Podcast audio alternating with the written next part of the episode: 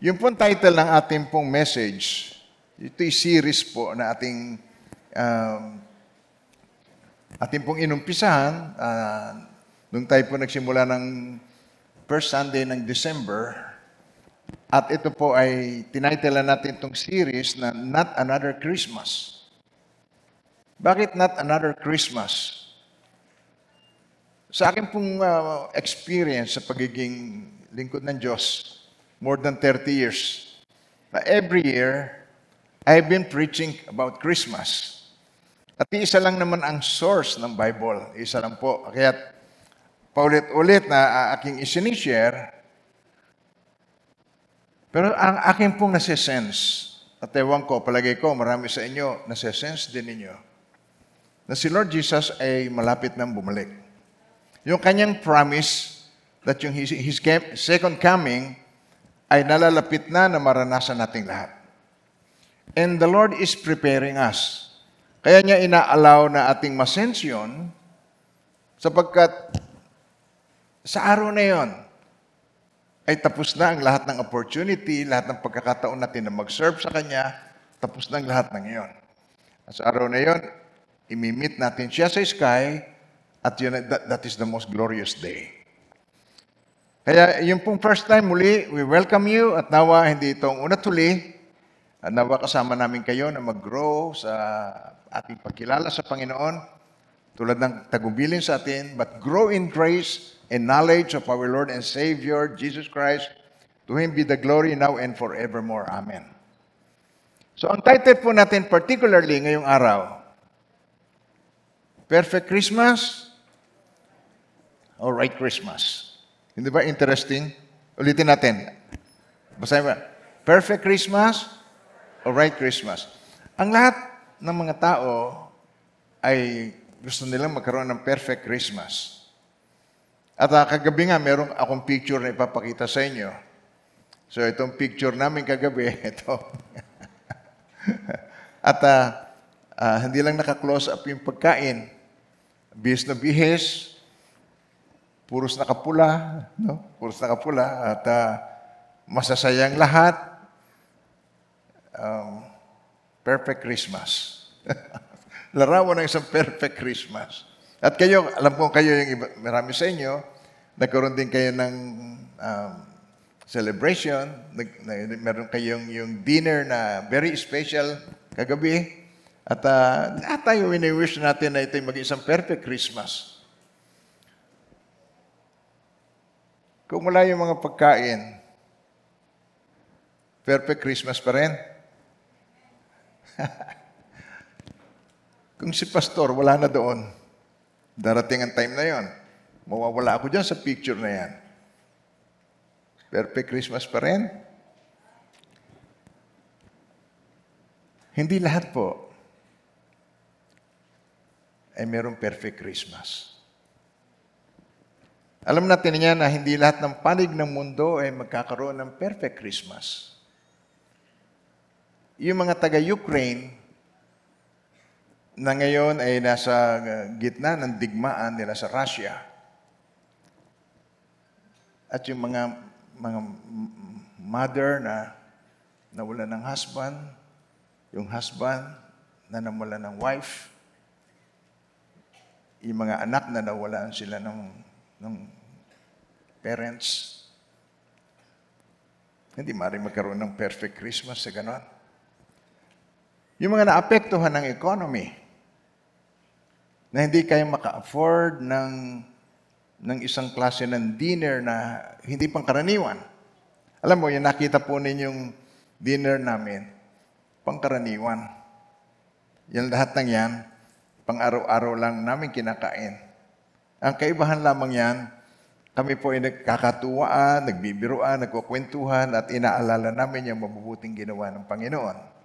So, ayan, kaya puros nakangiti lahat. At yung isa na mukhang naka-uniforme na galing sa gera, eh, yun po eh, nasa security natin. Kaya sarado ang gate, tama-sama kami. First time, na yung pati security person kasama namin. At nag enjoy kami sa company ng isa't isa sinasamantala namin ang bawat opportunity. But I remember those people in sa Ukraine. Na- naalala ko yung mga apektado ng economy. At ah, nababaon sa utang yung iba. Masasabi mo bang ah, Merry Christmas yung hinahabol ng mga collectors? Ah, yung kanyang kotse, binatak ilang araw lang bago nag-Christmas. Masasabi mo bang ganon? O yung mga nakakuha na ng sulat na malapit ng mailit yung bahay na nakasanla because of economy. Now, how about yung mga relationship? May pinipili ba ang break up ng relationship? May mga pagkakataon, Christmas pa naman, tapos sabihin, Christmas pa naman. Ibig sabihin, perfect dapat ang Christmas ko, pero bakit ngayon mo ako hiniwalayan? Bakit mo kayo, kami iniwan? Bakit ngayon? How about yung may namatayan sa family? Ayoko maging uh, pessimistic po sa message, pero itong reality. We long for perfect Christmas, but not everybody is having a perfect Christmas. Uh, ko- it makes sense po na knowing we will not always have perfect Christmas, ito po dapat. We should strive to have a right Christmas. Tama po. May sense po. May sense ba yun? It just makes sense knowing na hindi laging perfect ang ating Christmas, dapat ang nag strive tayo sa isang right Christmas at ang question ay, what is the right Christmas? Amen po. Hindi po ba yun ang mga katanungan? Hindi ba yung susunod na itatanong, ano ba ang perfect Christmas? So, sa inyong mga outlines, meron po dyan yung Matthew chapter 1, verse 18 to 25. Tutulungan tayo ng, ng mga verses na ito tungkol sa kapanganakan ni Jesus, ano ang right Christmas? Matthew chapter 1, verse 18 to 25. Now the birth of Jesus Christ was as follows. After his mother Mary was betrothed to Joseph, before they came together, she was found with child of the Holy Spirit. Yan yun po yung, yung salitang yun, yun ay mahirap maintindihan. Before they came together, bago sila yung nagsiping na dalawa, she was found with child of the Holy Spirit. At napakahirap explain. Ito ay isang divine intervention na pangyayari. Now, pagpatuloy po natin. Then Joseph, her husband, being a just man, matinong tao siya, and not wanting to make her a public example, was minded, he was thinking about it, to put her away secretly. Mahiwalayan siya, tahimik lang, na hindi na iskandalo. But, While he thought about these things, behold, an angel of the Lord appeared to him in a dream, saying, sabi sa kanya, Joseph, son of David, do not be afraid to take you Mary your wife, for that which is conceived in her is of the Holy Spirit. Na-imagine mo ba ang sarili mo na ikaw ang kinausap ng gano'n? Na yung misis mo, buntis, pero nabuntis siya, gawa ng Holy Spirit. Na- Nakukuha niya ba yung kung gaano hindi simpleng mga bagay ito? Now, mamaya explain ko po yan. Okay. Patuloy natin. And she shall bring forth a son, and you will call his name Jesus o Yeshua o Yahweh saves. Ang, ang Diyos ay nagliligtas, Yahweh saves. Yeshua o sa English, Jesus. For he will save his people from their sins. So all this was done that it might be fulfilled, which was spoken by the Lord through the prophet, saying, ito po, Behold, sabay-sabay, Behold, the virgin shall be with child and bear a son, and they shall call his name Emmanuel, which is, ibig sabihin, God with us. Sabay-sabay. God with us. One more time, please. Woo! Palakpakan natin ang Panginoon sa kanyang kabutihan. God with us. Then, Joseph, being aroused from sleep, did as angels of the Lord commanded him, and, and took him his wife, and did not know her Ibig sabihin, hindi niya sinipikan si, si Mary. Tingnan niyo po. And did not know her till, tingnan niyo yung limit na yun, till she had brought forth her firstborn. Hanggat hindi niya napapagarak yung kanyang panganay, firstborn son. And he called his name Jesus. So, i-stop muna po tayo doon. Ah, meaning po doon, ah, hindi niya hindi sila nagsiping o hindi sila ah, nagsama bilang mag-asawa hangga't hindi na ipapanganak si Jesus na dapat ay isilang siya ah, nang siya ay virgin. Yun ang yung pong pinaliliwanag sa atin. Now, pagpatuloy natin. Itong pangalan na Emmanuel na sinasabi po sa salita ng Diyos, ah, kasama natin ng Diyos, um, God with us, dito po ikot ang ating message.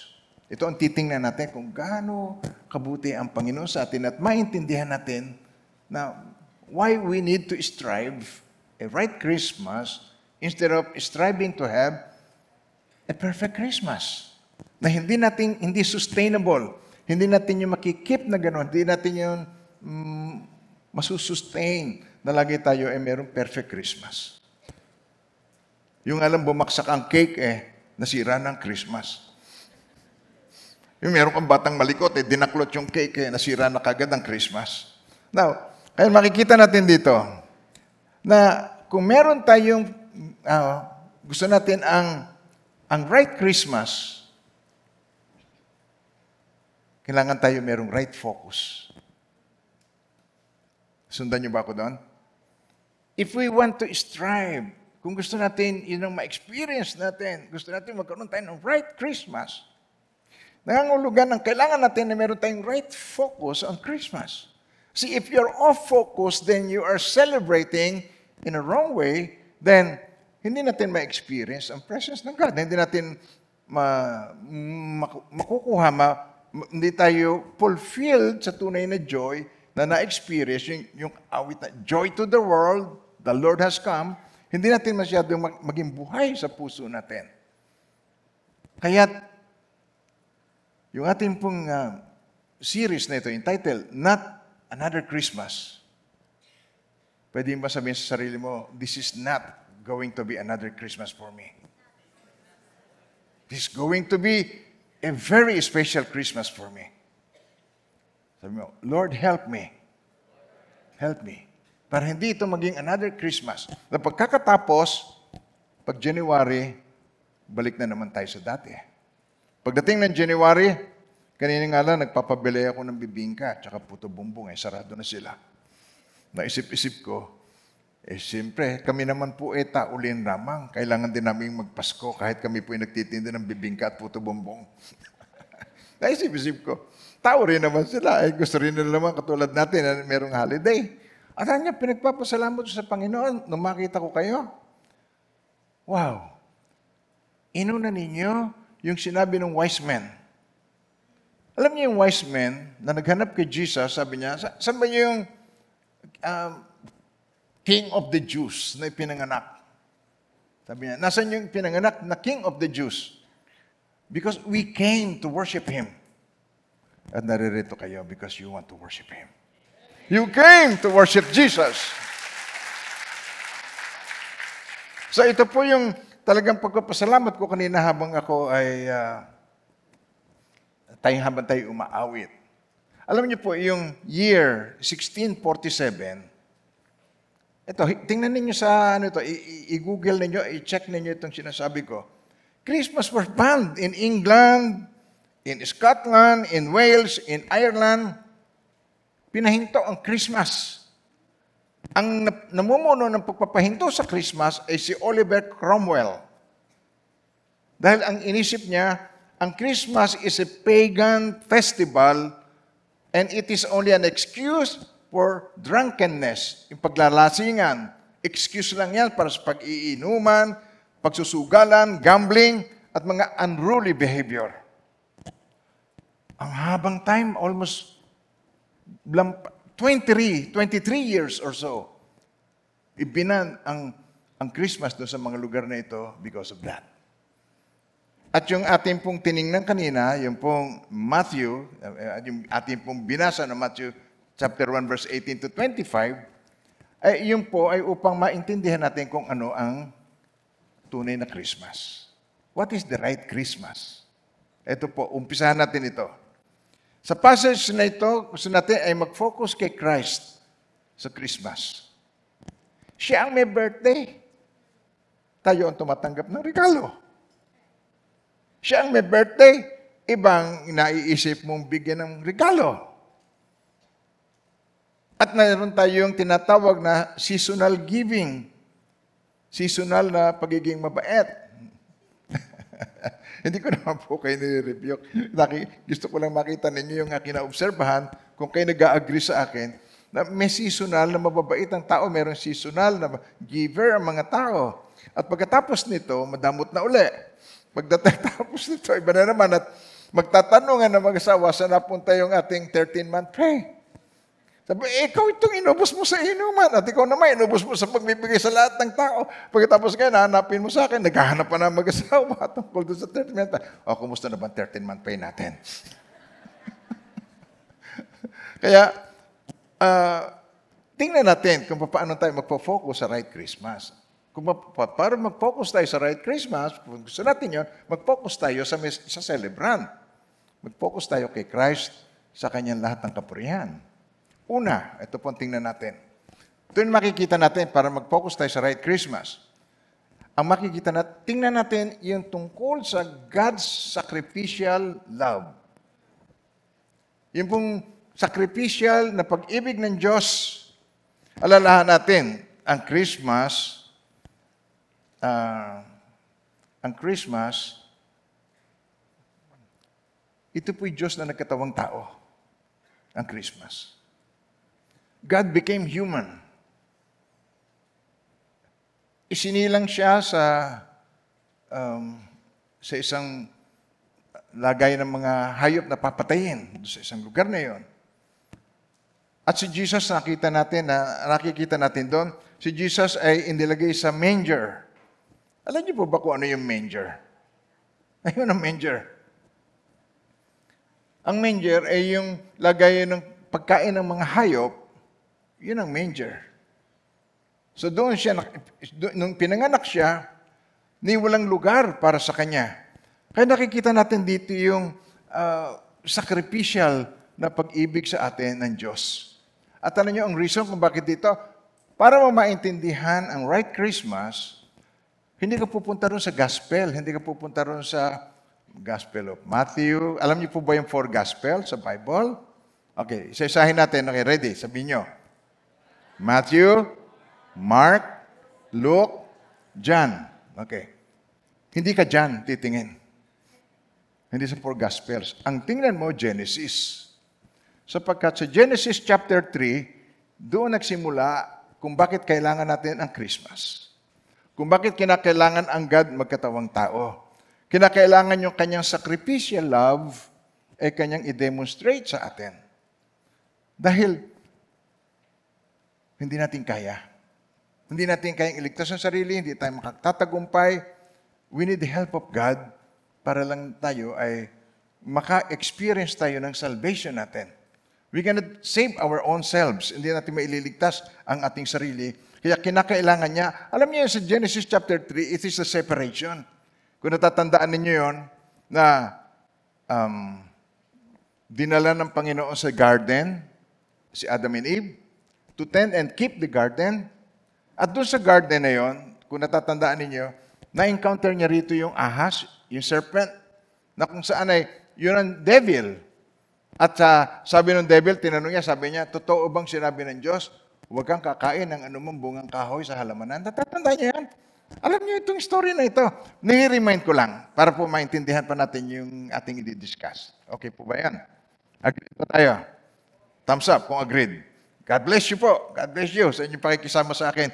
Kayo marunong makisama. Okay. Now, ito, nakita natin, ang ahas, ang pinakatuso sa lahat ng hayop. Hayop ang tinawag. Ang serpent naman, reptile yun eh, di ba? Nung araw, hayop yun. Nung araw, may paa yun. Okay. At uh, nanilika ni Yahweh, minsan tinanong niya ang babae, totoo bang sinabi ng Diyos, huwag kang kakain ng anumang bungang kahoy sa halamanan. Ang sabi ng Lord, hindi anumang bungang kahoy. Sabi niya, ang anumang, binaligtad eh. Ang anumang bungang kahoy, pwede mo kainin, wag lang yun nasa gitna. Yung uh, bungang kahoy na nagbibigay ng kaalaman, ng masama't mabuti. Yun ang huwag kakainin. Uh, yung tree of uh, knowledge of good and evil, you shall not eat. But you can eat lahat. Then, ibig sabihin nun, hindi ka naman magugutom. Kasi pwede mo kainin lahat. Bakit yung bawal pa ang pinag-iigting ang kainin? Nare-realize niyo po ba yun na hindi mo naman kailangan magkasala para mabuhay? Amen ba tayo doon? Agreed? Agreed ba tayo doon? Nagkakasala tayo pero gusto lang ng flesh mo, gusto lang ng katawan mo, na, na nahirati ka lang doon. Pero ang totoo, hindi naman, hindi naman talaga natin, kailangan, kailangan, it is not necessity. Ang kasalanan is not necessity, hindi katulad ng pagkain. Pero nagagawa ng bawat isa sa atin. O hindi ako nagsasalita ng ganyan para i-condemn kayo. Sinner din ako. Sabihin mo nga sa katabi mo, si Pastor daw, sinner din. Sino sa inyo ang sinner? Pagkataas ang kamay ng mga sinner. Welcome to humanity. Woo! Amen. At sama-sama tayo na we need God. We need the Savior. We need Jesus in our lives. We need to change the way we think. We need to have that kind of eternal perspective in life. Minsan na itanong ko yan sa apo ko. Andun kami sa US, sinamahan niya ako doon sa, para ako magkaroon ng booster. Booster ba naman? Sa lahat ba kayo na booster na? O kung hindi pa, papalabasin natin, hindi pa nabu-booster. Eh, di ba? Wala na, hindi na uso ngayon, di ba? Salamat sa Diyos, narausan natin. Pero noon, sa flight namin, dadaan ng Japan, kinakailangan, para makabalik kami sa Pilipinas, kinakailangan magpabuser. Sinamahan ako ng apo ko habang kami nakaupo, naghihintay. Sabi ko sa kanya, you know, what is life all about? Sabi ng apo ko, nag-iisip siya eh. Eh yun na yung cum laude, napakatalino ng apo. Kung ano-ano sinabi niya sa akin tungkol sa life. Tapos, nang hindi, sinasabi ko sa kanya, ah, hindi yan ang tungkol sa life. Hindi tungkol sa intellect ang life. Hindi tungkol sa sa iyong tinatawag na so-called uh, fulfillment dito sa lupa ang life. Kasi lahat ng iyon, iiwan mo. Pag namatay ka, iiwan mo lahat yon. So, what is the use? Naisip niya, tama, no? Uh, do you want to know what life is all about? Sabi niya, yes, Lolo. Okay. Life is all about perspective. Hmm, nagliwanag ang mata niya. Eternal perspective. Dahil lahat tayo pupunta doon sa eternity. Lahat tayo pupunta, harap tayo sa God. At pagharap natin sa Kanya, yung ipinrovide niya sa atin, gusto niya, in-enjoy natin yon, tinanggap natin. Oh, nagningning ang mata niya at uh, natuwa siya. At ngayon, uh, nagtatrabaho na siya sa kumpanya ng kanyang, sa company ng kanyang tatay, yung aking anak. At uh, ang consequence ng sin na ito ay separation. Nung ang tao, uh, yung, nung una, maganda ang fellowship nila, spirit, soul, and body ang tao, at uh, ang Diyos, nilikha ang tao, kalarawan ng Diyos, God, tapos sabi niya, at natatandaan natin yun eh, hiningahan ng Diyos ang butas ng ilong ng tao, and man became a living soul. So ano ibig sabihin nito? So yan, nagkaroon siya ng buhay. Kaya yung salitang hiningahan, yung hininga ng Diyos sa Hebrew word ay ruach, na ibig sabihin wind. Na yung wind, itatranslate ninyo ng spirit. So yung spirit ng God in-impart sa tao, and man became a living soul. At meron silang fellowship. Nag-uusap sila directly. Meron silang communication. Ngunit, kailangan ma-realize din ng mga nananalig sa Diyos na may kaaway ang Diyos. Naniniwala ba kayo na may kaaway ang Diyos? Naniniwala ba kayo na si Lucifer, yung uh, fallen angel na ngayon ay si Satan, kasama ng Diyos, the most beautiful angel. At ito, uh, inisip niya na gusto niyang pantayan ng Diyos. At nang gawin niya ito, nagkaroon ng clash, o tawag natin, cataclysm, naglaban ng good angel tsaka bad angel, and then one-third of the angel itinapon sa lupa.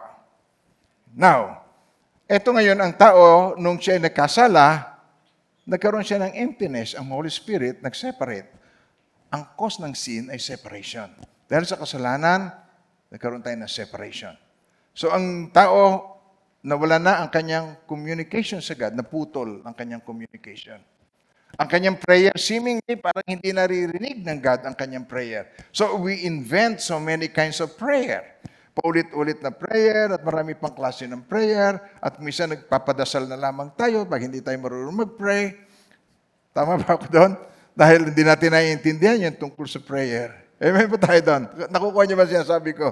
Because we think, we just think, na dahil nagpe-pray ka, parang hindi ka naririnig ng God, ah, tawagin ko nga si pastor, o tawagin ko nga si father, o tawagin ko nga si brother, siya magpe-pray. Dahil wala ka ng belief sa iyong prayer, dahil parang hindi ka naririnig ng God. And you are not mistaken, without the Spirit of God, you cannot. Putol ang relationship. Para kang cellphone, walang SIM card. So, wala, walang communication. Wala, hindi ka nagko-communicate. But God is good. Ang ginawa niya, eto ngayon, si Jesus, kaya nagkatawang tao, yung kauna-unahang Christmas, when the fullness of the time has come. Okay. Punta muna tayo dun sa Galatians chapter 4, verse 4. But when the fullness of the time had come, nung dumating ang takdang panahon, fullness of the time had come. Naghintay ang God ng, ng fullness of time. God sent forth His Son, born of a woman, born under the law. Namuhay siya sa ilalim ng kautosan. Ang purpose noon is to redeem us. Redeem those who were under the law that we might receive, matanggap natin yung adoption as sons. Anam. At because you are sons, ang ginawa ng God, pinagkaloob sa atin, God has sent forth His, the Spirit of His Son into our heart. Pinagkaloob niya ang Espiritu ng kanyang anak sa atin, yung emptiness, empty now is filled with the Spirit of God, and now we can cry, Abba, Father, Ama, Ama ko. Therefore, you are no longer a slave, but son, and if a son, then an heir of God through Christ. Tagapagmana na tayo. So we can pray, and then we can receive, naririnig niya tayo, bumalik yung ating relationship na naputol. Ang essence po ng Christmas is sacrificial love of God. Habang yung pinanganak si Jesus, yun ay sacrificial love ng Panginoon. Meron siyang mga titiisin. Ilang buwan lang buhat ngayon, yun naman ang ating aalalahanin, yung kanyang crucifixion. Ang tawag natin ay Holy Week. So, nandun, makikita natin doon na naman, kung papaano tayo kamahal ng Panginoon, na habang siya ay dugo-duguan, ay nakabuka ang kanyang makamay, nakapako, ano sasabing ganito kita kamahal, mas gugustuhin ko pang maranasan ang kamatayan kaysa ako nabubuhay ng eternal nang hindi kita kasama. Gusto kanyang kasama. Kung gusto mong sumama. Amen po. Sundan niyo ba ako doon? Sinabi kong huli. Hindi namimilit ng Diyos. So ito yung ating message na hindi ito ang time na antukin, hindi ito yung not another Christmas story. No. Ang isi-share ko po rito, yung kahalagahan, yung mga importanteng bagay na kailangan nating maintindihan para maintindihan natin na merong Christmas because of the consequence of sin na nais ng Panginoon na bigyan ng remedy. Gusto niyang solusyonan. Dahil if not, sabi nga sa John 3.16, For God so loved the world that He gave His only begotten Son, that whosoever believes in Him should not perish, but have everlasting life. God so loved the world. But some people is going to perish. At ang iba ay magkakaroon ng everlasting life. Sino ngayon ang magkakaroon ng eternal life? Whosoever believes in Him. Tinan niyo po, basahin niyo po. For God so loved the world. Ready? Okay, read it. For God so loved the world that He gave His only begotten Son, that whosoever believes in Him should not perish, but have everlasting life. Magkakaroon ng buhay na walang hanggan. Sino magkakaroon ng buhay na walang hanggan? Ang sino mong sumampalataya. Hindi basta naniwala lang, sumampalataya. Yung word na believe in, galing sa word na pistis. na two word ang ipinalit sa English, pistis. Nang ibig sabihin, more than intellectual knowledge. Intellectually, we believe God. Intellectually, we believe Jesus. Pero hindi necessarily na ginagawa mo siyang Lord and Savior ng iyong buhay. Nasusundan niyo pa ba ako doon? Yan. Okay, now, whosoever believes in Him, yun yun, pistis or pisteo in, in verb form, should not perish but have everlasting life. Yun ang kasi niyang gustong um, ibigay na mensahe sa atin ngayong Christmas. This is not another Christmas, but yung, yung spiritual separation natin from God, niremedyohan ng God. Okay. Sabi nung isang sinesharan ko, ah, sabi niya, mahal ba ng Diyos ang mga gay, yung mga bakla? Ito, uh, itong mga itong katanungang ito, mahal ba ng Diyos ang mga tomboy? Ito sabi ko, look, sa John 3.16, what is it saying? Tingnan niyo. Para masagot ko yung question na yan. Para hindi niyo masabing, bias si pastor, o si pastor ay magiging indifferent, o ang God ay indifferent. Kasalanan ba ng isang tao na ipinanganak siya ay bakla? Kasalanan ba ng isang tao, pinanganak siya, ay tomboy? Kaya pagdating sa human point of view, sabihin, bakit hindi nyo maintindihan ang mga ganun tao? Naniniwala ba kayo na ang Diyos ay love? So, naiintindihan niya. Kaya, for God so loved the world. Ano ang world? Hindi naman yung earth. Ang world, pag sinabing worldly, ikaw ngayon ay makasanlibutan. Ang ibig sabihin, ang, ang idea mo, ang, ang isip mo, ang lifestyle mo, makasanlibutan. Kaya yun ang world.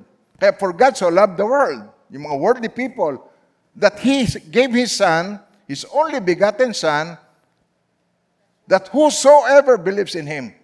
Sino man sa Kanya yung more than intellectual knowledge, ay tinanggap siya, whosoever believes in Him should not perish but have everlasting life.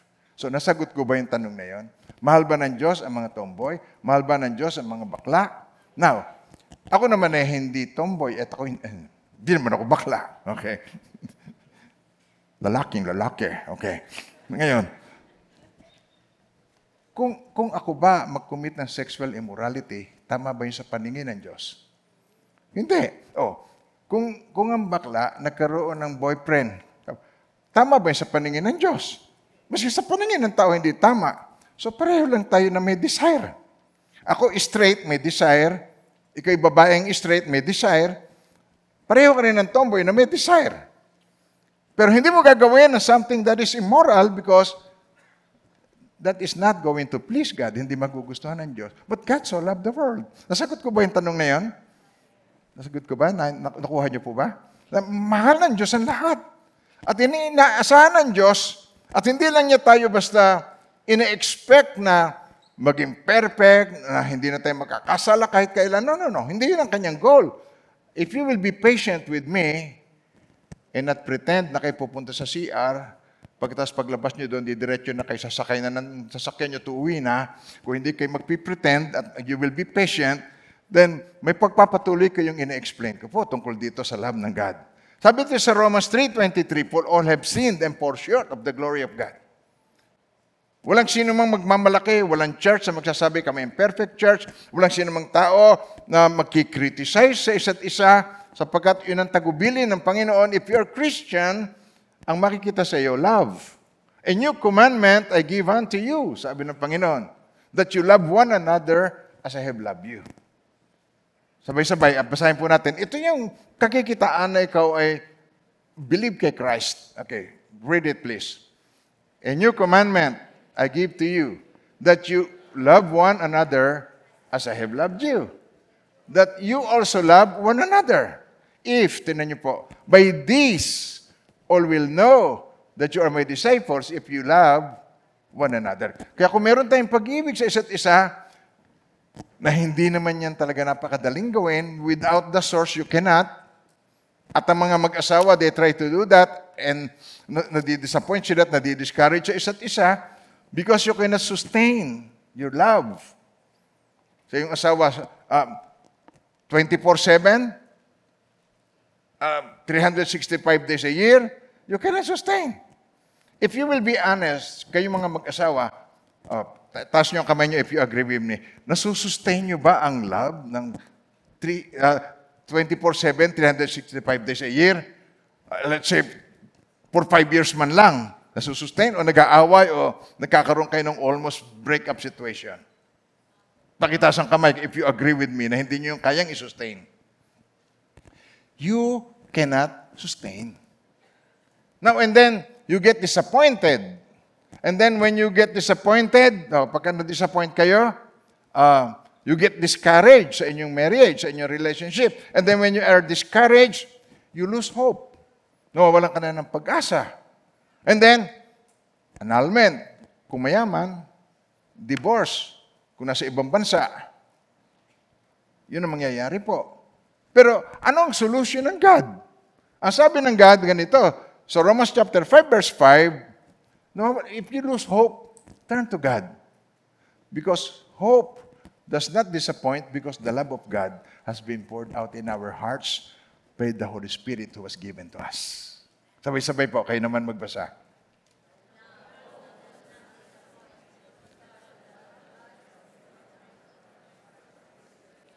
Well, because of the Holy Spirit. At ang Holy Spirit is given to us because of Jesus. Because He make, make us qualify para matanggap natin muli ang Holy Spirit. And then we have the source because the source is God. God is love. Then we can love. And then we can easily ask for forgiveness if you are loving. If you are loving, you can forgive. If you have the Spirit of God, you can forgive. Na-realize niyo po may sinabi kong yan. Now, tinan niyo po. Balik tayo rito. Because the penalty of sin is death. The wages of sin is death. Kaya, ayaw ng Lord na tayo ay magkasala because if we sin, if I sin, I will hurt other people. Kung sila naman ay nagkamali sa akin, if they sin, ako naman sasaktan ng ibang tao. Ang gusto ng Lord, huwag tayo magsakitan. Kaya ang gusto niya, maunawaan natin ang solusyon niya is the love of God through Jesus Christ. Ayun. Yan ang joy to the world. Kaya alam niyo yung mga awit na yon ay very meaningful. Wala na rin curse, wala na rin yung mga sumpa sa buhay. Binrate lahat ng God yun. Sa Hebrews 10 verse 5 to 7, tinan niyo po. Itong reason kung bakit siya nagkatawang tao, it is a sacrificial love. Okay, ready, read it please. Therefore, okay, read, read. Therefore, when he came into the world, he said, okay, Jesus said, sacrifice and offering you did not desire, but a body you have prepared for me. Okay, now, in burnt offering and sacrifices for sin, you had no pleasure.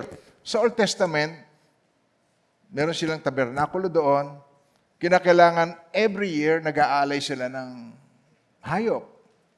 Yun ang reason kaya meron kaugalian ng mga Pilipino na pagka-birthday, nagpapatay ng manok. Hello, kayo ba nagpapatay pa rin ng manok? Hindi man ako masama, wala man ako sinasabi masama. Ang sinasabi ko, hindi unknowingly, hindi nila unknowingly, yun talaga ay palit buhay. Ang tawag, di ba, palit buhay. When you come to God, palit buhay.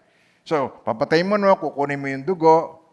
Sa atin nga, sasahod pa natin yun, lalagyan pa ng bigas.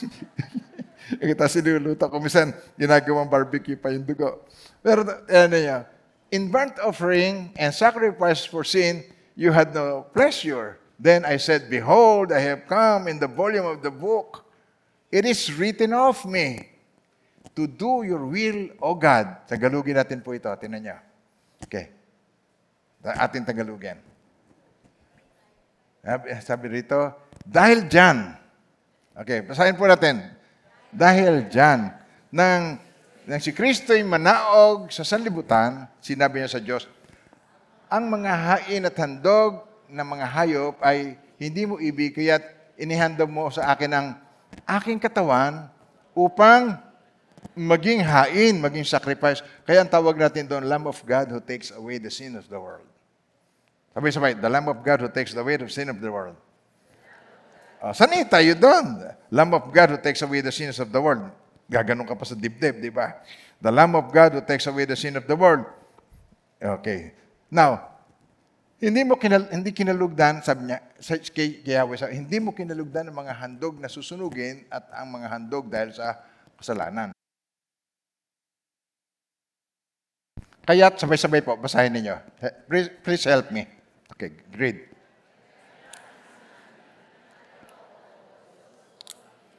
Upang kanyang gampanan. Kaya't aking sinabi, narito ako, O Diyos, upang aking tupdin ang iyong kalooban, upang kanyang gampanan. Bakit niya kailangan gampanan? Sabi mo sa katabi mo, hindi ko kasi kaya. Tinulungan tayo ng God. Uh, in-overcome niya ang sin para sa atin. Sabi niya, sabi niya, O Diyos, sabi niya, kaya't aking sinabi, narito ako, O Diyos, alalahanin mo si Jesus na katawang tao. Nung nagkatawang tao siya, hindi tau-tauhan, tunay na tao, nasasaktan, nagugutom, nauuaw. Sabi niya, O Diyos, upang tupdin ang iyong kalooban, ayon sa nasusulat sa kasulatan tungkol sa akin.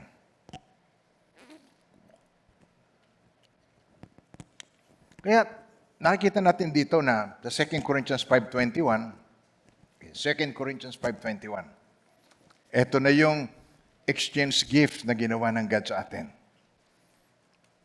Ito ang tunay na exchange gift. Hindi yung, okay ha, magbibigayan tayo ha, mga worth 100 pesos. Tapos mandadaya, bibigyan siya ng worth 20 pesos.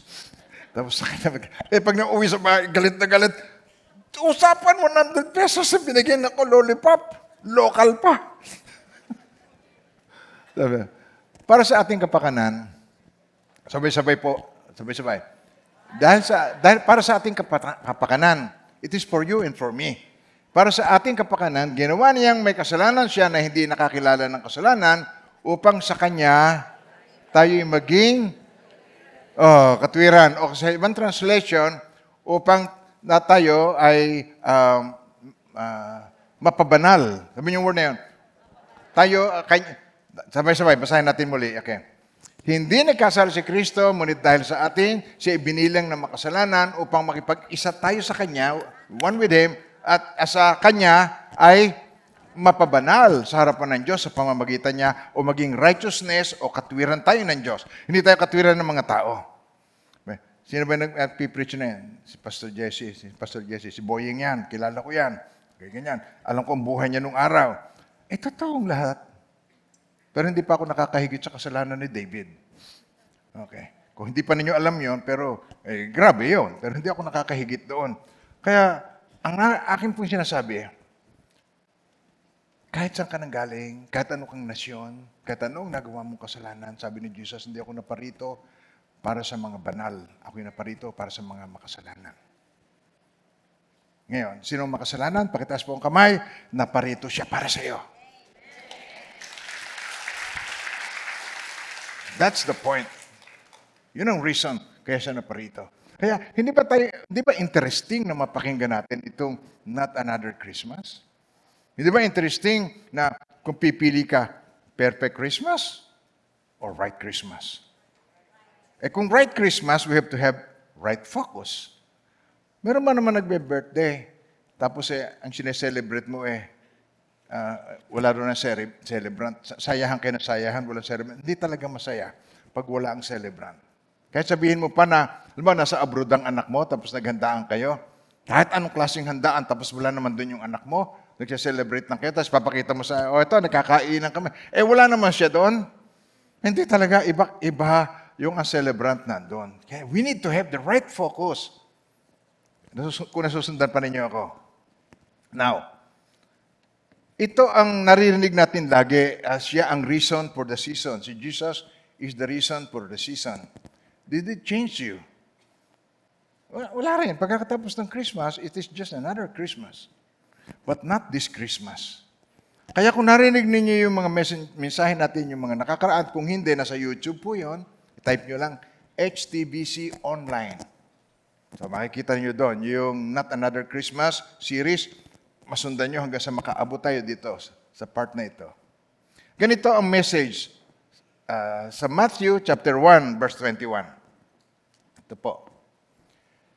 And she will bring forth a son, and you shall call his name Jesus, for he, Jesus, will save his people from their sins. ililigtas niya sa kasalanan.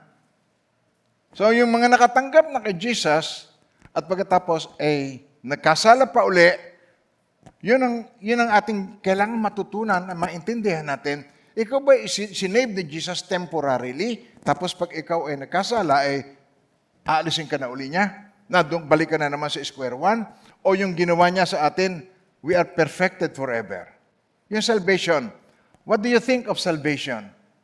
Ang salvation ba, ah, each time pauulit-ulitin mo, pababalik-balik ka sa iyong salvation?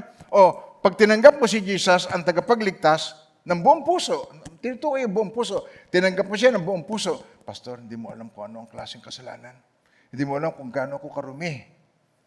Pastor, hindi mo alam kung may, kung marami akong napatay na tao. Pastor, hindi mo alam kung gaano ka ah, bibigat ng mga kasalanang nagawa ko. Hindi ko na po kailangan ang detalye. Ang kasalanan ay kasalanan. Sabi niyo nga po yan, ang kasalanan ay kasalanan. Okay, lakas po natin. That's it. Yun ang nilutas. Ang kordero ng Diyos nag-alis ng kasalanan. Sa Hebrews, tingnan niyo po yan. Tingnan niyo po ito yung, kung ano yung kanyang ginawa sa atin ah, nung siya nagkatawang tao, isa si sacrificial love. For by one, ready, okay. For by one offering, He has perfected, He has perfected, one more time, perfected, those who are being sanctified. Ang meaning, ang ibig sabihin ng sanctified, is separate. Na ang prayer ni Jesus sa John 17, 17, sabi niya, Father, sanctify them with your truth. Your word is truth. Ang salita mo ay katotohanan. At ang salita ng Panginoon, ito pong sinasabi niya, minsan lang yung offering na ginawa.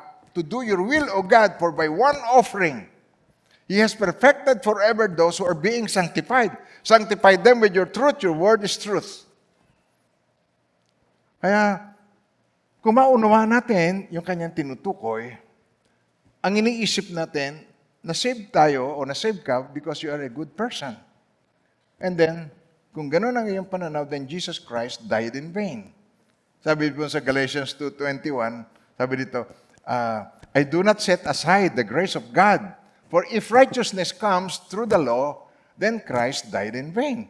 Sa Tagalog, hindi ko may sasawalang, alam hindi ko may papawalang halaga ang, ang grace of God o biyaya ng Diyos sa Tagalog. Pero yon grace of God. Walang translation kasi sa Tagalog. Now, biyaya ng Diyos.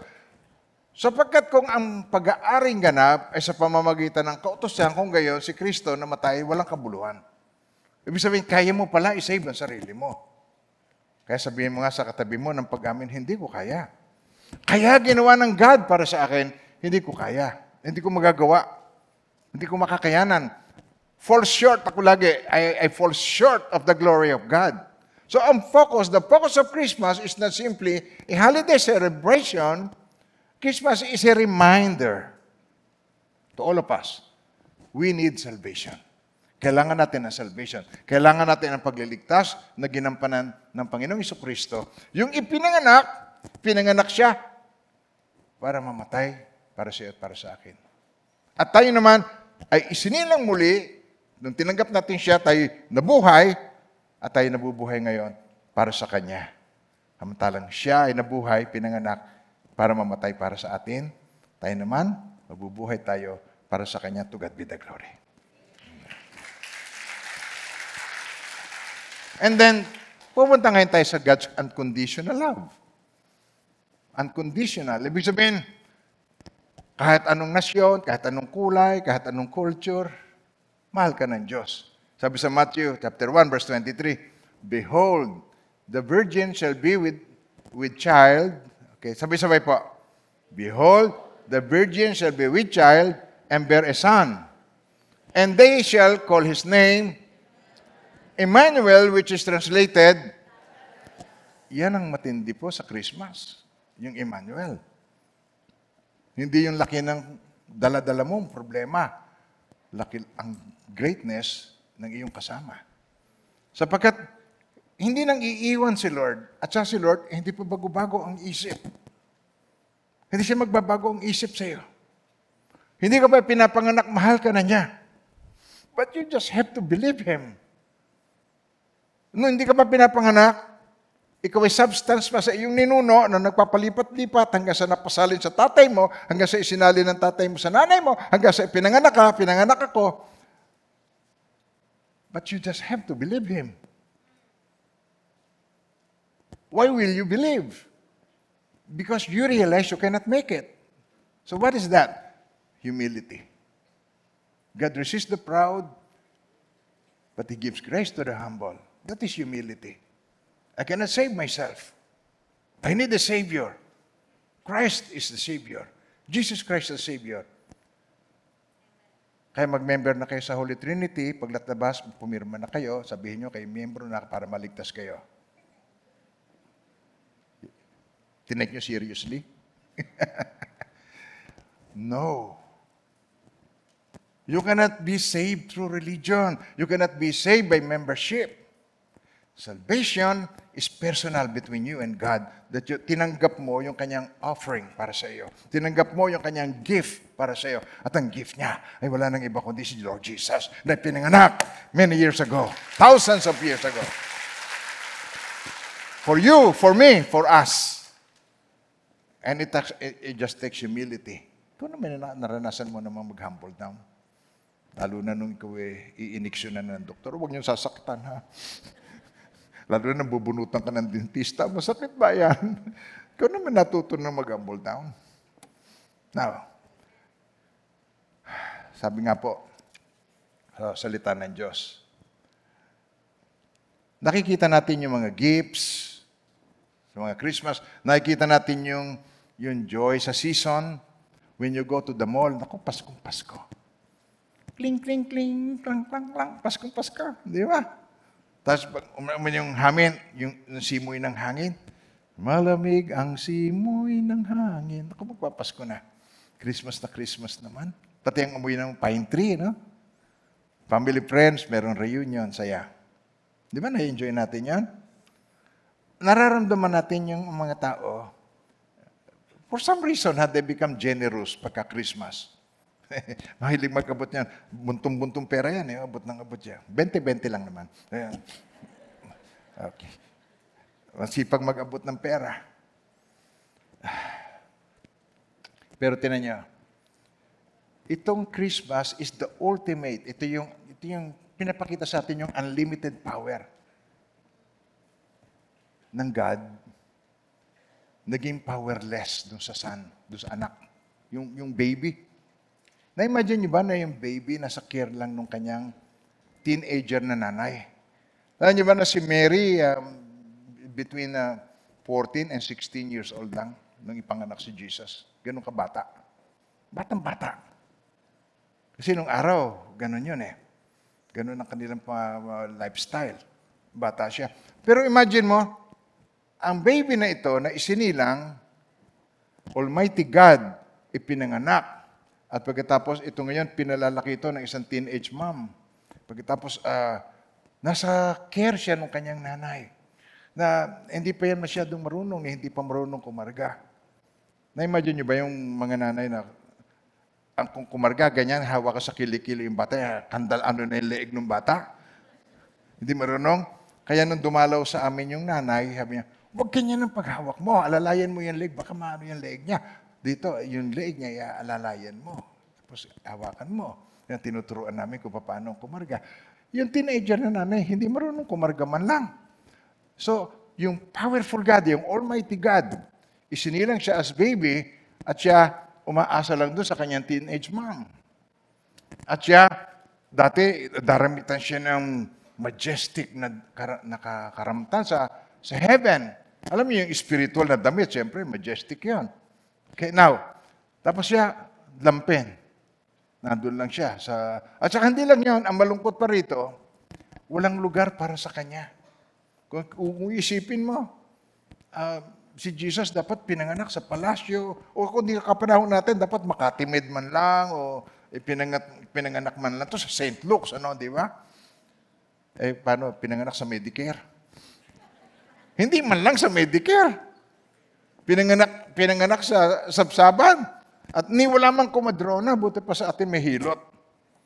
Ang nagpaanak yung si Joseph. At ah, yan ang humble experience ng Lord na gusto ipakita sa atin. Pag tayo ay nagpapasko, do you see humility in the celebration or festivity in the celebration?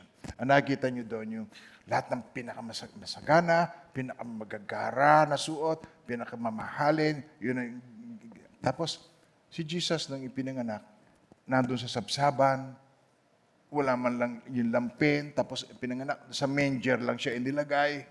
Wala siyang crib, yung manger, yung kainan ng hayop. Nakita niyo yung manger kanina, di ba? Yan ang manger. Oh. Yan tawag manger.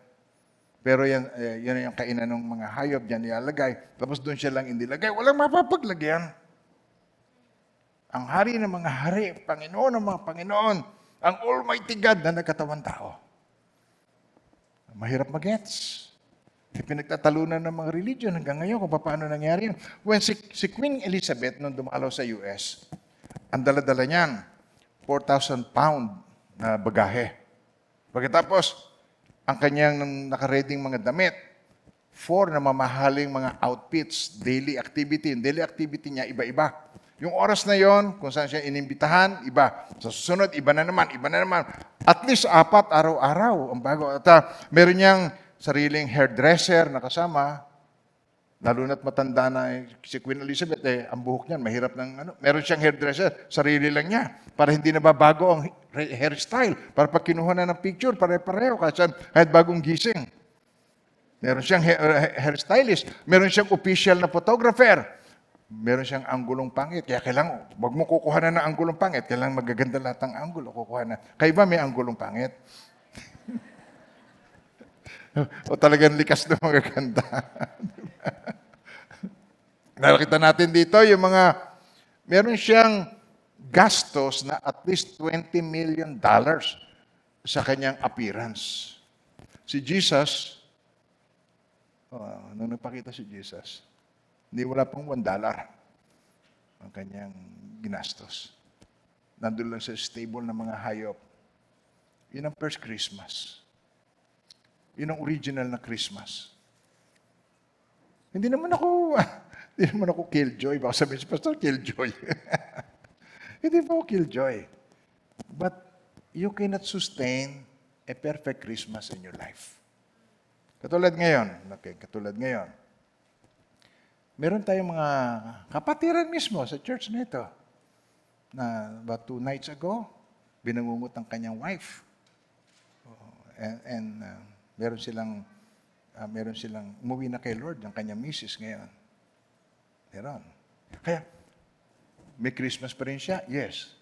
Kasi, naintindihan na niya ang right Christmas versus perfect Christmas. Kung tayo matalino, yun, mag strive tayo sa right Christmas. Why? Because that is in every occasion, we could have right Christmas. Pero hindi natin masusustain in every occasion na meron tayong perfect Christmas. Nagigess niyo ba ako doon? Sama-sama ba tayo doon po? No. Ang, ang, ating pong ah, message na ito ay upang tayo po maintindihan natin na ang kailangan natin maunawaan yung pamamaraan ng Diyos versus pamamaraan ng tao ang mangingibabaw lagi pamamaraan ng Diyos. At yan ang ating pong, yan ang, yan ang goal ng HTBC. Yan ang, ang ng commitment ng church na tayo mag-grow ang faith. Kasi yung po ang magpapatibay sa atin, yun ang magpapatatag sa atin, yun ang magbibigay sa atin ng, ng, ng lakas ng loob. In times of need, in times of trouble, in times na tayo ay may mga panganib, na nakikita natin ngayon, laging sumusulpot-sulpot sa ating mga mensahe, merong asteroid na papasyal-pasyal, at pagkatapos eh, dumapit ito sa Earth ng ganitong mi- miles, at pagkatapos sa 20 to 27, ah, meron na naman ito, lalapit na naman ito, na napakalapit, mas malapit pa sa buwan, makikita natin yun doon. Excited ako doon, five years from now. Excited ba kayo doon? Excited tayo pag alam natin na pagbabalik ni Lord, sa Kanya tayo pupunta. Napagkat yung huling hibla ng hininga mo, sa Kanya tayo pupunta. At kung papaano yon, yun ang i-explain ko sa inyo maya-maya lang, kung hindi kayo maiinip at magpapaalam ng hindi ko alam. Okay. Now, ito po, ang tunay na ang anak na anak ng Diyos naging tao upang ang tao ay maging anak ng Diyos. Ulitin ko po. Ulitin po. Basahin po natin. Okay. Anak ng Diyos naging tao upang ang tao ay maging anak ng Diyos. Isa pa.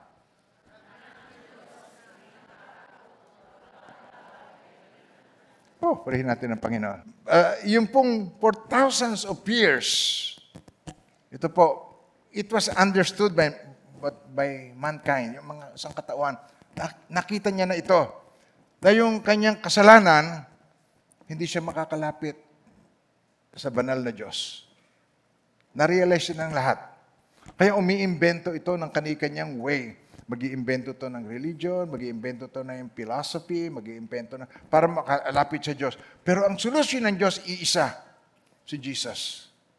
He is the Savior, He is the Redeemer. Pag tinanggap natin ang paraan ng Diyos, may experience natin ang kanyang kapatawaran sa ating buhay at may naramdaman natin, may experience natin ang buhay na walang hanggan sa pamamagitan niya. Now, this will bring us to the third one. Ito, yung, yung uh, when you do the will of God, ito po, pag ginawa mo ang kalooban ng Diyos, ewan ko kung nagagawa na po ng marami sa inyo, pero pag nagsimula kang gawin mo kalooban ng Diyos, be prepared and be courageous. Yun ang pangatlo. You have to be courageous. Walang, makikita niyo to sa story ng lahat ng sinunod ang kalooban ng Diyos. Si Joseph dun sa Old Testament, pinakita ng Diyos kung ano siya magiging, ah, yung mga kapatid niya, yung uhay, yumukod sa kanya, pinakita na siya ay magiging great man. Pero magbuhat nung ipinakita sa kanya yon kung ano-ano na ang nadanasan niya. At maging si Mary man, ipinakita sa kanya ng angel, sabi sa kanya ng angel dito sa Luke chapter 2, verse 1 to 7. Okay. Luke 2, verse 1 to 7. Ti- Tingnan ninyo kung, kung paano ang naging role ni Mary. Nung, nung sinabi sa kanya, ah, matuwa ka, magsisilang ka, tingnan nyo. Nang mga araw na yon ay lumabas ang isang utos mula kay Augusto Caesar upang magpatala ang buong daigdig. Ibig sabihin, yung kanilang lugar. Sabihin, magpaparegister. Sabi niyo, Warren, magpaparegister. Nagkataong buntis si Mary noon. Kagampanan. Pero hindi ka pwedeng, ah, wag, gag- hindi mo, hindi, maaaring hindi mo gagawin yon. Ang utos ng hari, hindi mo babali. So, kailangan magparegister. Ito ang unang pagtatala na ginawa ng si Quirino, Quirino ay gobernador ng ah, Syria. Ang purpose nito para sa tax. Para din sa atin, yung pagka gusto ko yung i-tax eh, kailangan magpa-register ka, meron kang ah, tax account number. Now, pumunta ang lahat upang magpatala ang bawat isa sa kanyang sariling, yung ancestral town. Kung saan yung mga ninuno niya, sinilang, ancestral town, doon ka magpapatala. And particularly itong si Jose at saka si Mary, pumunta sila doon sa kanilang bayan. Umahon din si Jose mula sa Galilea, mula sa bayan ng Nazareth, patungo sa Judea, sa lungsod ni David, na tinatawag na Bethlehem. Kaya nandun sila sa Bethlehem. Sapagkat siya mula sa sambayanan na lipi ng- ni David. Okay, tuloy po natin upang magpatala kasama si Mary at ah, ang kanyang ah, magiging asawa na noon ay malapit ng malapit na siyang manganak. Um, yun na, naghihintay na lang ng araw. And then, samantalang sila ay naroon dumating ang panahon ng kanyang panganganak, oh, sabay-sabay kumbasahin natin to. At kanyang isinilang ang kanyang panganay na anak na lalaki, binalot niya ito ng mga lampin at inihiga sa isang sabsaban, yung manger, sapagkat ang lungkot, walang lugar para sa kanila sa bahay panuluyan. Imagine, pinakitaan sa ng Diyos, mga anak ka, ah, lililiman ka ng Holy Spirit. Sabi niya, "Pa, paano mangyayari ito? Samantalang wala akong nakikilalang lalaki sa buhay ko. Oh, sabi niya. Pero yun ang pamamaraan ng Panginoon. At ito'y miraculous. Ipinanganak siya, virgin birth ang Panginoong Iso Kristo. Ito po. Kaya si Mary, dahil, dahil tinawag siya ng Diyos, edi, binigyan siya ng Diyos ng limousine, ng Cadillac. Kaya napaka-komportable ng biyahe niya. Hindi po. Nakasakay siya sa donkey. Imagine mo ang sarili mo, y- yung mga babae na naging buntis na, no? yung nang- nanganak na. Imagine mo, buntis ka, nakasakay ka sa donkey. Hindi mo malaman kung paano upo ang gagawin mo. At saka ang biyahe, ang haba ng biyahe. Talaga naman, napakahabang biyahe. Tapos, pakimbot-kimbot yun. Hindi mo malaman kung paano ka pupwesto. You have to be courageous. It is a sacrificial thing. So, ginawa niya yon At ah, ito yung requirement actually. Pero, ang napakatindi nito, eh, nung mga anak na siya, wala naman tumanggap sa kanilang bahay panuluyan, hanap na lang sila kahit saan. Basta meron siya mahigaan at panganak niya. At ah, yung example na ito, tinuturo sa atin ng Panginoon, pagka ikay tumugon sa Diyos, you have to be courageous. Even si Joseph, sasabihin sa kanya, tinan niyo si Joseph. Let's, let's take a look at Joseph. Ah, aalagaan niya si Mary. Si Mary, magiging asawa niya. Pero alam natin na si Mary ay natagpuang siya ay nagdadalang tao.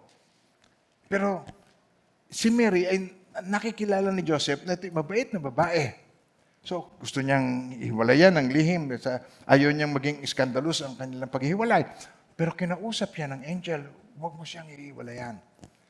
Ang ipinagbubuntis niya ay bunga ng intervention ng Holy Spirit. Ang sabi sa Bible po, overshadowed.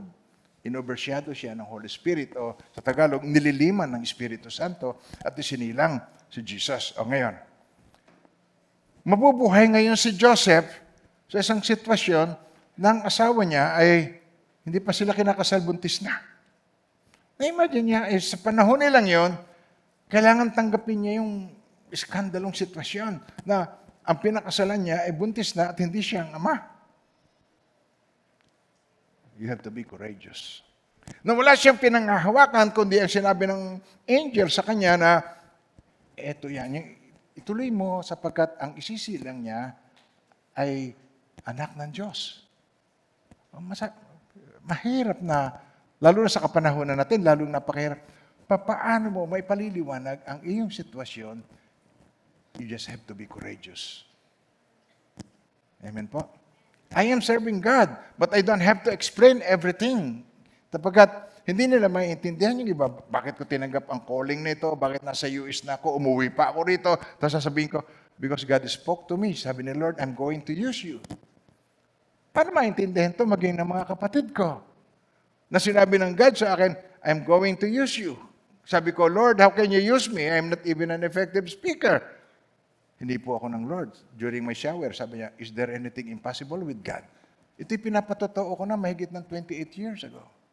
Ngayon, tapos nakita natin ng result, yung iba naniniwala, wow, ito yung sinasabi ng Lord.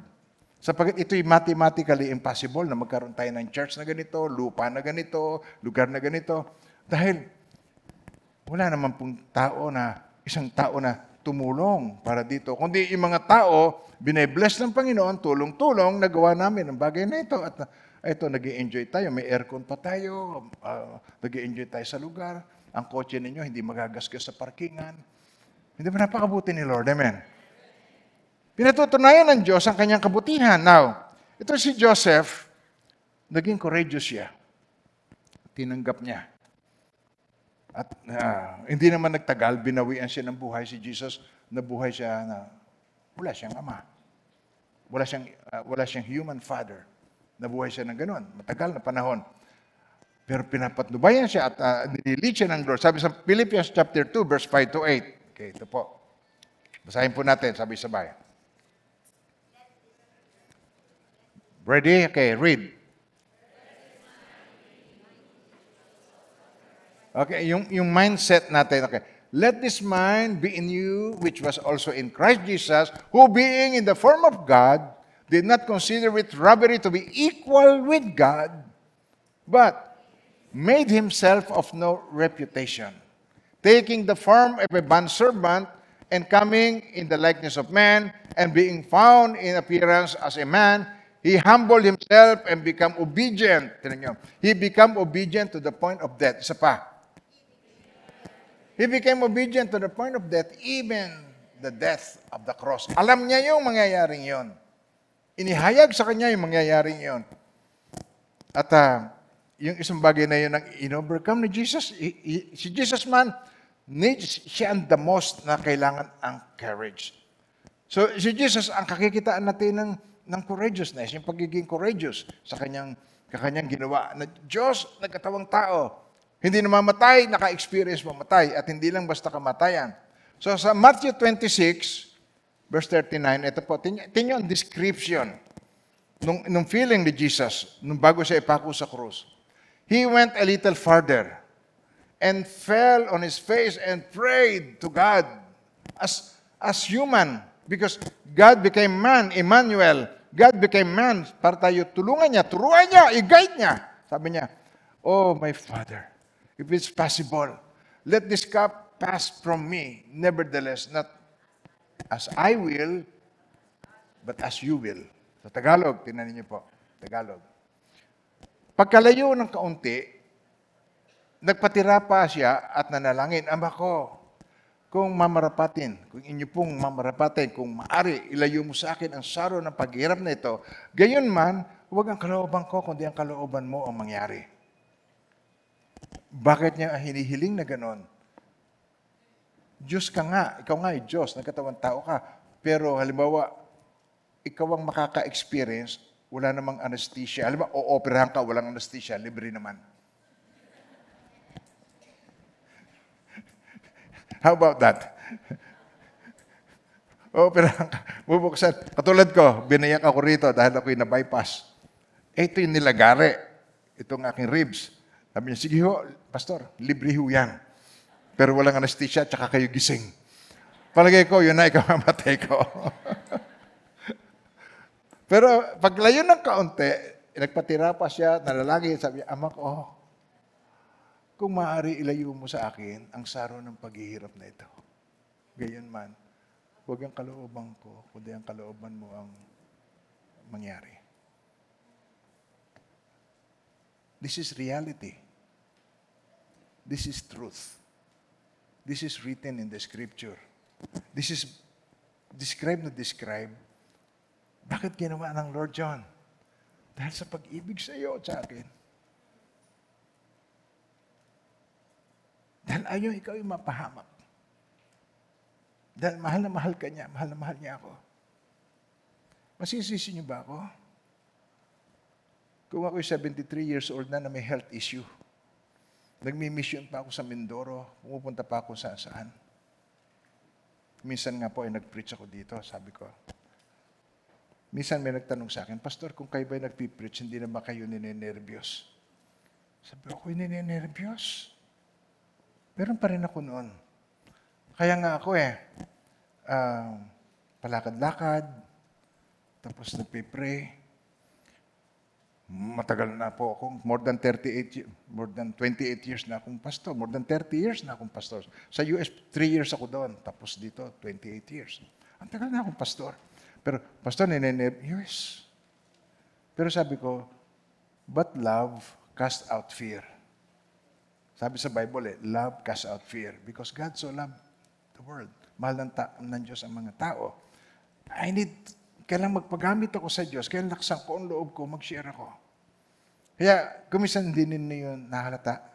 Ngayon, nung kumakain na kami, sabi nung kapatid ko, oh, edi kung ganon, ikaw ay nasa kwarto mo lang at ah, hindi ka lumalabas, ina-isolate mo ang sarili mo ang kanyang na, na kanyang naintindihan yung negative, yung ah, ako ay mahiyain. Ang hindi niya nakita dito ay yung power na salita ng Diyos na nagsasabi, love casts out fear. Kaya, kaya ko kayo mag-share, alam ba, kung kayo papashare sa akin, at kayo naman ipapakainin ko talaga kung kayo papashare sa akin. Okay. Magpasabi lang kayo kung anong araw at baka wala ako doon. Pero habang kumakain tayo, nagsishare ako. Habang naglalakad tayo kung saan, nagsishare ako. Habang nagbabiyahe tayo, nagsishare ako. Kahit saan ako pumunta, eh nagsishare ako. Nagpipinta nga ako ng bahay. Nasa ladder kami. Dalawa ni Brother Art. Nagsishare ako sa kanya. Na-born again siya. At nung umuwi ako sa Pilipinas, pumasok siya sa Bible School. Pag sinabi mo sa akin, huwag ako mag-share, para mo sinabi, takpan ko ilong ko, huwag na ako huminga. It hurts me pagka ako'y nagsishare tapos hindi mo iniintindi ang sinasabi ng salita ng Diyos. Huwag mo na lang intindihin ang sinasabi ko pag ang salita ko ay salitang ng tao. Pero sabi sa 1 Thessalonians 2.13, tingnan niyo po. Dito nagkakaroon tayo ng growth. Dito tayo nagiging effective sa atin ang salita ng Diyos. Yung salita ng Diyos, ah, nagiging effective sa atin po who believe. Sabi dito, tinan nyo. For this reason, sabay-sabay po. For this reason, we also thank God without ceasing because when you receive the word of God which you heard from me, you welcome it not as the word of man, but as it is truth. The word of God, which also which also effectively works in you who believe. Kasi napakahalaga po yung, yung ating believe. Sabi ni Jesus, according to your faith, let it be to you. Ay, napakatagal ng, minsan, minsan po, matagal na tayo nakikinig, pero sino ba magpipreach? Ah, ayoko yon sa isang linggo na ako. Pinipili mo kung sino. Pero sabi rito, tinatanggap mo yung sinasalita na nagmumula sa isang tao na waring hindi sa tao nang gagaling yung, kundi ang katotohanan ay sa Diyos. Kaya ito, effectively, nag- nagwo-work sa iyo, ikaw na nananalig. Sa Tagalog, tinan niyo po ito. Kaya, dear mo, ito po ang, ang lagi namin pinagpapasalamat sa Diyos nang ipangaral namin sa inyo ang kanyang salita, tinanggap ninyo ito bilang tunay na salita ng Diyos at hindi ng tao, ano pat ang bisa nito ay makikita sa buhay ninyong mga sumasampalata because you believe that it comes from God. Faith. Kaya napakahalaga po yung faith. Without faith, it is impossible to please God. Sabay-sabay po. But without faith, lakas natin. But without faith, it is impossible to please God. For he who comes to God must believe that He is, and that He is a rewarder of those diligent to seek. Kung nakikita mo na, you will not seek. So ang faith na didevelop sa atin, if we believe the God that we cannot see, but we know, we have faith na siya ay naririto. Where two or three are gathered together in my name, I am there in the midst of them. Saan man may dalawa, tatlo, na nakakatipon sa aking pangalan, naroon ako sa kanilang kalagitnaan. Kasama nila ako doon. Amen po. So ito, ang maganda mabuhay po sa atin. Ay, na-imagine ko, tinan nyo, nung panahon si Jesus, eh, nagugutom. Nagugutom ba si Jesus sa Bible? Yes. Siya ba ay nasasaktan? Ah, sigaw siya. Lalo na tinusok sa kanya yung pako. Hindi lang yun. Si Jesus naka-experience ng rejection. Si Jesus, si Jesus naka-experience ng si- sinampal, pinaglaruan, na insulto. Hari ng mga hari, pinutungan ng koronang tinik. At pata ko sinama, oh, sambahin ng mahal na hari. Na-experience. Kaya yung ipinanganak na baby na yun na napaka-cute at napakabuti ni Lord, ginawang ganun ng Diyos para malaman natin na si Jesus ay approachable. Kay manger. Ang mga, wala, wala naman bumisita sa kanya ng mga, ano, maliban doon sa, ah, sa wise men, pero ang bumisita sa kanyang una ay yung shepherds. Pinuntahan siya ng mga shepherds. Yung mga tagapag-alaga ng mga tupa na panghandog kay Yahweh para ipakita sa kanila, Come here guys, I'll show you something. Papakita ko sa inyo, ito ang kordero ng Diyos na mag-aalis ng kasalanan sa liputan. Kaya tuwan-tuwa nung ma-realize ng mga shepherd. Kaya yung mga nag-aalaga ng mga tao na minamahal ng Diyos, ang tawag natin shepherding. Sina-shepherd natin yung mga tao. Amen po. Yung mga, nung aking binubuo ito, tapos ang kanta na naririnig ko nung araw, I'm dreaming of a white Christmas. Ngayon di eh. I'm dreaming of a right Christmas. We need a right Christmas in our lives. We need to start experiencing the right Christmas. Hindi bawal ang Christmas tree, hindi bawal ang parol, hindi bawal ang Christmas light. Go ahead and do it. Kahit maubusan na kayo pambayad ng kuryente, it's okay. It's okay. Seriously, it's okay. But you need to have a right Christmas. Amen po. Hindi, hindi against ang church doon. Hindi against ang church na may Christmas tree ka. Hindi against ang church na meron kang parol. Hindi against ang church na meron kang Christmas light. Pero kailangan maintindihan natin ang right Christmas. Because perfect Christmas, hindi natin lagi ma-experience yan. I hope you get me. Sundan niyo ako. Now, ito pong Christmas ay redemption. Dito sa Colossians 2, verse 13 to 14, yung only son, God's only son given to us, siya ang ransom for our sin. At kayo'y mga patay dahil sa inyong mga kasalanan at di pagtutuli ng inyong laman. Ibig sabihin po ninyo, ito yung heart natin, yung mga excessive, ginaka, inaalis natin. Ah, at ah, binuhay kayong kasama niya nang ipinatawad niya sa inyo lahat ng inyong mga kasalanan. Ito na. Ito, basahin po ninyo ng malakas, okay? na pinawi ang sulat kamay laban sa atin na nasa mga tuntuning salungat sa atin at iti kanyang inalis at ipinako sa krus. Kaya nung lumapit ka kay Jesus, ang sin, ang iyong mga kasalanan, para itong mga pakong nakabaon sa iyo na kinakalawang na dahil sa tagal na ng mga kasalanan, pero nung lumapit ka kay Jesus, parang magnet si Jesus ng kasalanan, inako niyan lahat. At ang natira sa iyo, nilinis ka niya sa lahat ng iyong kasalanan. Pinawi ang lahat ng, su- ng sulat kamay laban sa atin na nasa tuntunin sa lungat sa atin. Tayo in, at ito'y kanyang inalis, ipinako sa krus. Ganyan kabuti ang Panginoon. Kanya, ganyan ang kanyang ginawa.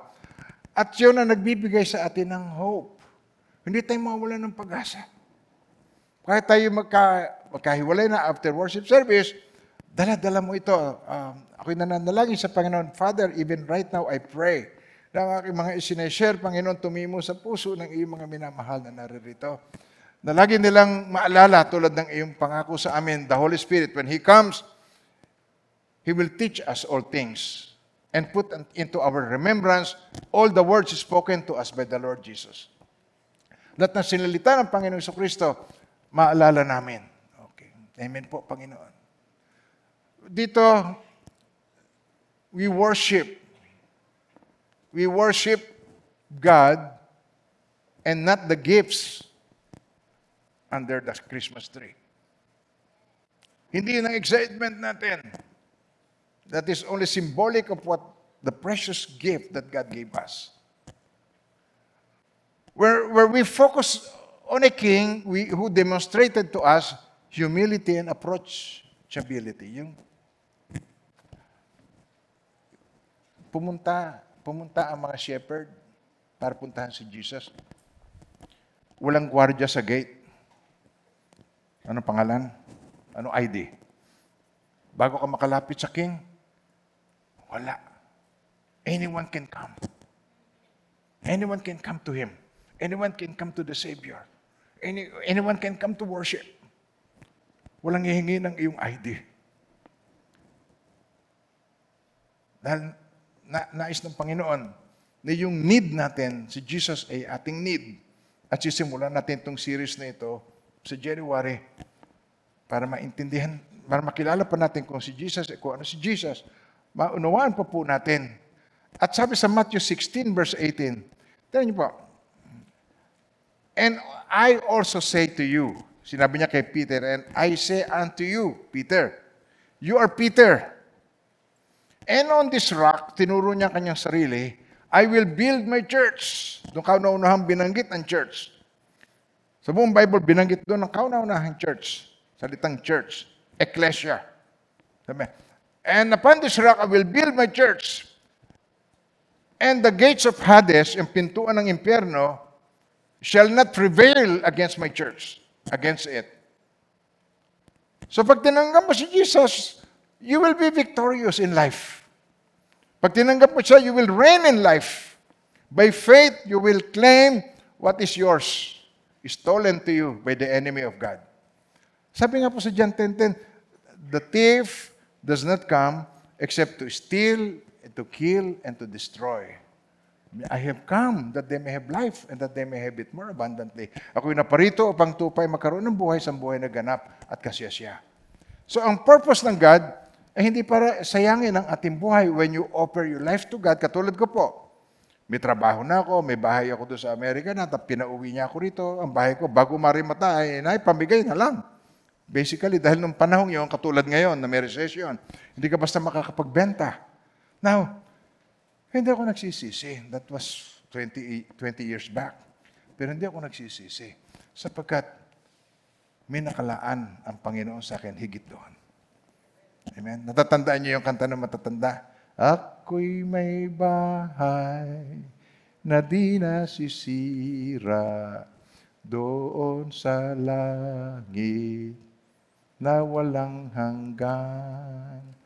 Wala ng hapis at laging sariwa sa piling ng Diyos na mayaman. Ganyan kabuti si Lord. Yun eh, tanyo, pati ang beat eh. Pang matanda ho yun. Hindi yung, hindi yung pang kapanahunan nating mga bata, no? Yun, eh, pati tono eh, no? Pero ang wordings, hindi yun kumukupas. Okay, yung mga wordings ng faith, yung wordings ng salita ng Diyos, hindi yan kumukupas. Sabi niya rito, tinan niyo po yung sa Matthew 16:18, tinan niyo po. Upon this rock I will build my church, and the gates of Hades shall not prevail. Ang pintuan ng impyerno, sabi po sa Tagalog, ang pintuan, ah, ang pintuan ng Hades o hell shall not prevail. Hindi magwawagi laban sa kanya. We are victorious pag tayo na kay Jesus. Emmanuel, kasama natin si Jesus. But you have to have faith. Amen po. Ba tayo doon? You just have to have faith. Hindi yung hindi yung believism, hindi yung in the mind. It should be in the heart. Now, ano ibig sabihin niyan? The gates of Hades, uh, the, the gates of Hades, ang pintuan ng Hades hindi magwawagi. Sa Colossians 2.15, sinabi niya ito. Colossians chapter 2, verse 15, ipinaliwanag ito ng Apostle Paul. Sabi niya, sa pamagitan ng kanyang kamatayan sa krus, okay, ready, read it please. Sa pamagitan ng kanyang kamatayan sa krus, nilupig niya ang mga pinuno at kapangyarihan ng sanlibutan. That is spiritual realm. Those are demonic. Sabi niya, sa pamagitan ng kanyang kamatayan sa krus, nilupig niya ang mga pinuno at kapangyarihan ng sanlibutan, ang mga ito'y parang mga bihang na kanyang ipinarado sa madla bilang katunayan ng kanyang katagumpayan. Dinisarmahan niya, disarm sa English translation, having disarmed principalities and powers, he made a public spectacle of them, triumphing over them in it. Kaya, disarmado. Ibig sabihin ng disarmado, ang kanyang, ang kanyang uh, pang, pangtukso sa atin, ang kanyang ginagawa para tayo ma-stop, para tayo mapulyot ang mind, ay kasalanan. At ang kasalanan, ang kordero ng Diyos na nag-aalis ng kasalanan sa libutan, isineparate na niya tayo. Tayo ngayon, sinner. Sinner nga ako. Pero ako'y pinatawad. Iba yon. Ikaw ay pinatawad. Nagigess naman sinasabi ko? Pagka ikaw ay pinatawad na, wala ka ng pananagutan sa Romans 8, 1 to 3. Okay. Basahin po natin to Romans chapter 8, verse 1 to 3. This is Christianity 101. Okay. Kaya nga, hindi nahahatulang maparusahan ang nakipag-isa kay Kristo Jesus. Okay, read it please.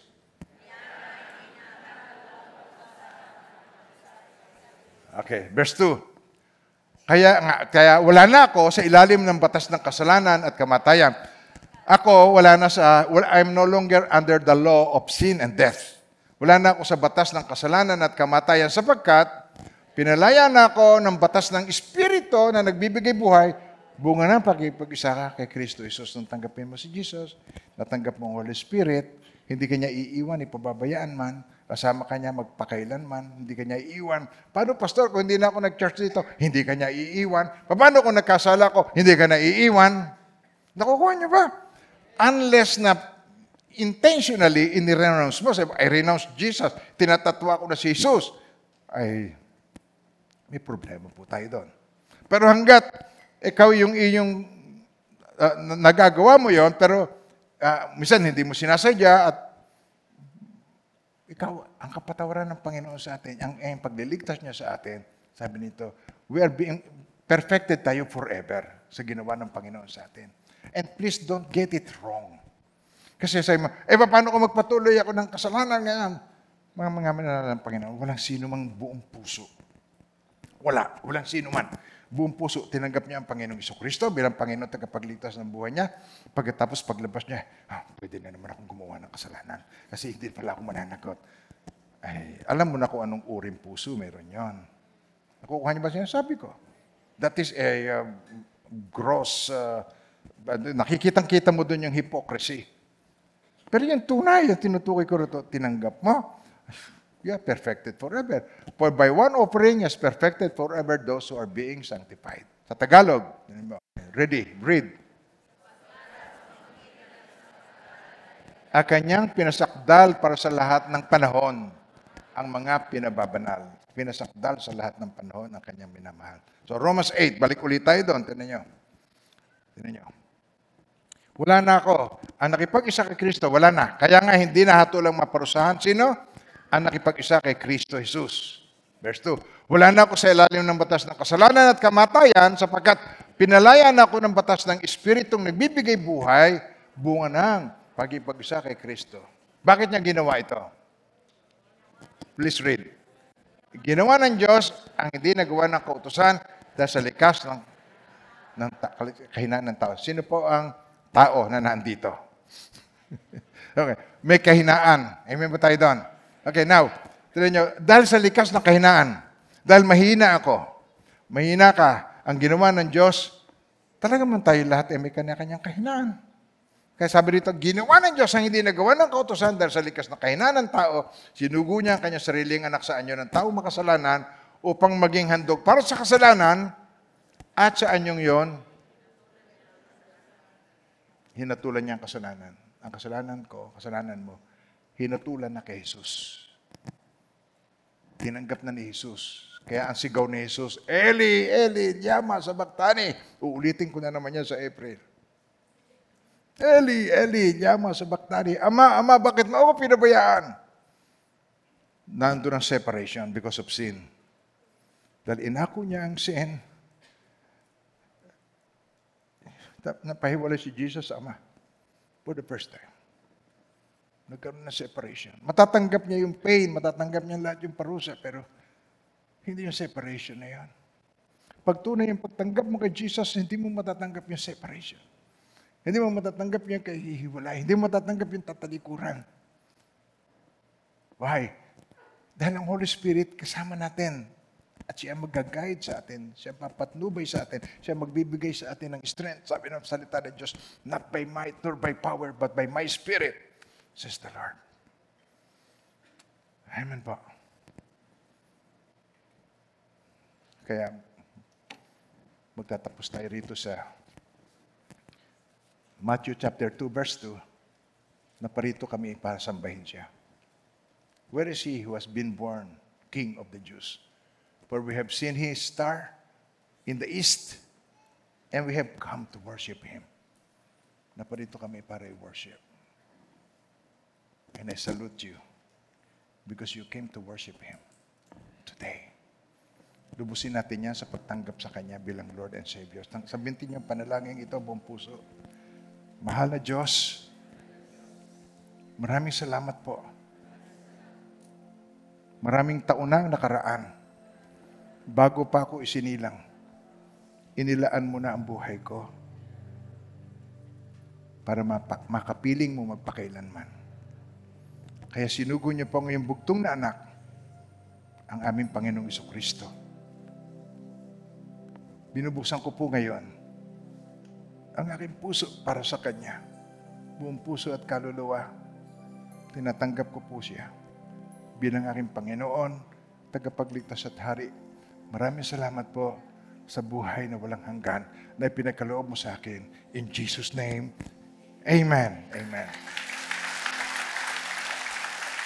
So ito po ang inyong mapanghahawakan, yung sinabi ko sa inyo kanina. Sa 1 John 5, 11, 12, and 13, ito, ito nang uli. At, at ito ang pinanghahawakan mo. Hindi yung ikaw ay miyembro, hindi yung ikaw ay mabait, because it is not by good works, it is by the work that was done by the Lord for us. Ginawa niya para sa atin many years ago, nung mamatay si Jesus para sa iyo at para sa akin. Ito ang patotoo. Ipinagkaloob sa atin ng Diyos ang buhay na walang hanggan. Sino nagkaloob? At ito'y makakamtam sa pamamagitan ng anak. Paano makakamtam? Pamamagitan ng anak. Hindi religion, good works, or anything, not philosophy. Anak. Yung anak nag-sacrifice ng kanyang buhay. Yung isinilang. Now, verse 2, verse 12. Ang pinananahanan ng anak ng Diyos, may buhay na walang hanggan. Sino-sino po ang tumanggap kay Jesus? Pakitaas ang kamay. Hindi siya nagtatangi. Tinanggap mo siya. Ang pinananahanan ng anak ng Diyos, may buhay na walang hanggan. Ngunit wala nito ang hindi pinananahanan ng anak ng Diyos. Dalawang klase ang tao, isa'y pinananahanan, isa'y hindi. Hindi. Isa'y miyembro ng HTBC, isa'y hindi. Hindi po yan. Ang pinananahanan ng anak, may buhay. Ang hindi pinananahanan ng anak, walang buhay. Bakit isinulat ang Bible? Isinusulat ko ito sa inyo upang malaman ninyo. Isa pa. Ang purpose nun is for us to know. Isinusulat ko ito sa inyo upang malaman ninyo na kayong nananalig sa anak ng Diyos, present tense, ay may buhay na walang hanggan. Woo! Amen. Tanggapin niyo po itong mga pagpapala. I do not need to speak for the details, pero alam ng God. Alam niyo kung ano yung inyong need. Ay ba tayo doon? So just receive it by faith na yung iyong mga need, yung iyong mga pinagpipray, yung iyong mga longings na yon according to His perfect will. Ito po yung mangyari sa inyo. And now may the Lord God bless you and keep you, and may His face so shine upon each one of you and be gracious to you. His countenance be upon you and bring you peace. In the name of the Father and of the Son and of the Holy Spirit. In Jesus' mighty name. Woo, amen and amen. Merry Christmas po. Inyong lahat.